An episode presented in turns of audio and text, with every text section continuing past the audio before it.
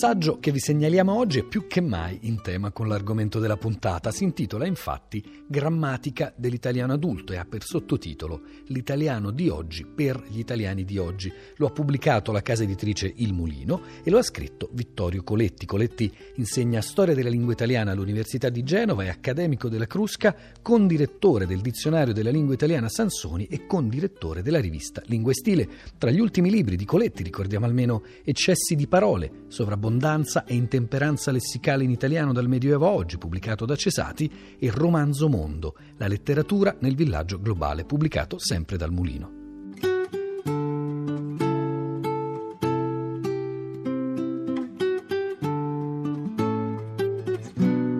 La maggior parte degli italiani usa l'italiano, specie parlando, in modo sciolto o disinvolto.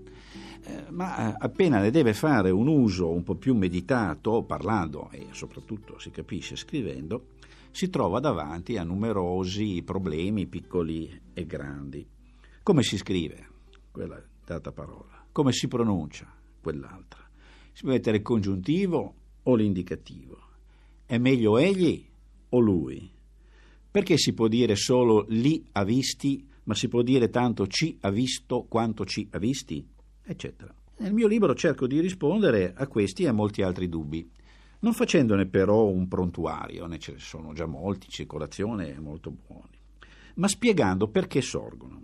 Come mai, per esempio, noi non esitiamo a usare il congiuntivo in una frase come te l'ho detto perché tu sia pronto, e invece non sappiamo se è meglio dire mi chiedo che senso abbia o mi chiedo che senso ha. Ecco, io parto dal principio che il problema per l'italiano adulto non è conoscere la risposta esatta, che comunque do. Quello che ora gli serve è capire perché i dubbi gli errori nascono in quei dati punti, eh, in quelle date occasioni e situazioni della lingua piuttosto che in altre. E poiché la ragione del fatto che i dubbi e gli errori vengano fuori in certi punti piuttosto che in altri sta o nella storia della lingua, persino in quella remota del latino, ad esempio, la differenza di grafia tra scuola e quota, tra la Q e la Q, è proprio nella derivazione latina di queste parole. Oppure sta nelle esigenze autoregolatrici del sistema della lingua. Cerco di rispondere mostrando le radici storiche e le ragioni eh, grammaticali di tanti nostri comuni problemi.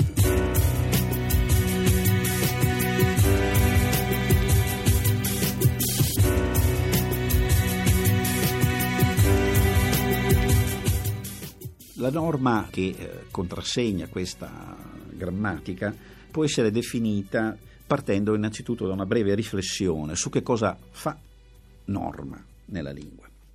In passato si sarebbe detto sono gli autori, i grandi scrittori, i grandi scrittori antichi.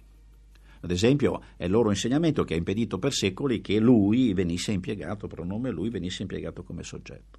Poi nell'Ottocento, metà Ottocento, si è detto no, è l'uso, è la maggioranza dei parlanti, lo vediamo ancora oggi. Proviamo a dire come si pure dovrebbe guaina anziché guaina come la maggior parte delle persone dicono. Eh guaina quasi non la capisce più nessuno. Poi più recentemente si è detto no, ma eh, la norma, la lingua la fa per conto proprio, è il sistema eh, con le sue regole che le genera. Una grammatica adulta in un certo senso prova a dimostrare che sono vere tutte e tre quelle fonti di norma con una sola, direi, correzione, pur non insignificante.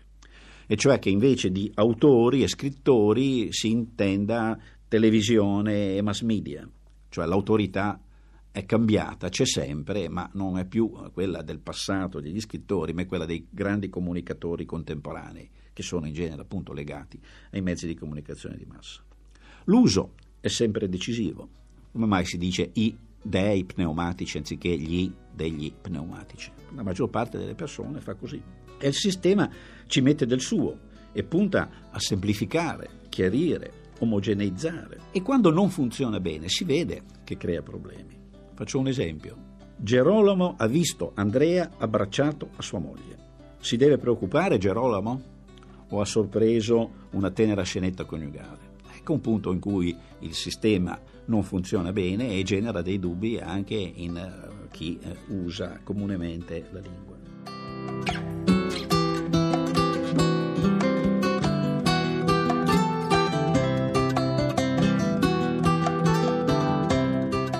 Non credo che la scrittura telematica abbia inciso mm, profondamente nel tessuto profondo della lingua Forse ha coinvolto eh, in maniera significativa soltanto la punteggiatura, che era già di per sé eh, un punto problematico della nostra scrittura che la scarsità delle letture, la trascuratezza comune eh, eh, avevano già messo un po' in eh, difficoltà.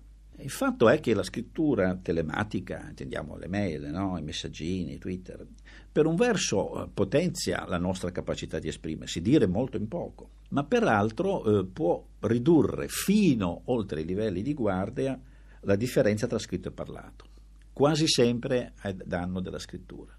Questa per la verità è eh, una tendenza che è propria della lingua già ormai da decenni, la distanza tra scritto e parlato si riducono, ma la scrittura telematica ovviamente la riduce ulteriormente. Non mi sembrano invece problematiche né dannose le semplificazioni ortografiche che stupiscono un po' tutti, tipo X eh, per per, eccetera certamente nascono proprio nella grafia dei problemi che sono legati al mezzo, eh? pensiamo a segnare gli apostrofi o gli accenti o la differenza tra maiuscole e minuscole, che spesso non vengono realizzate correttamente semplicemente perché è complicato eh, farlo sulla piccola tastiera di un eh, telefonino.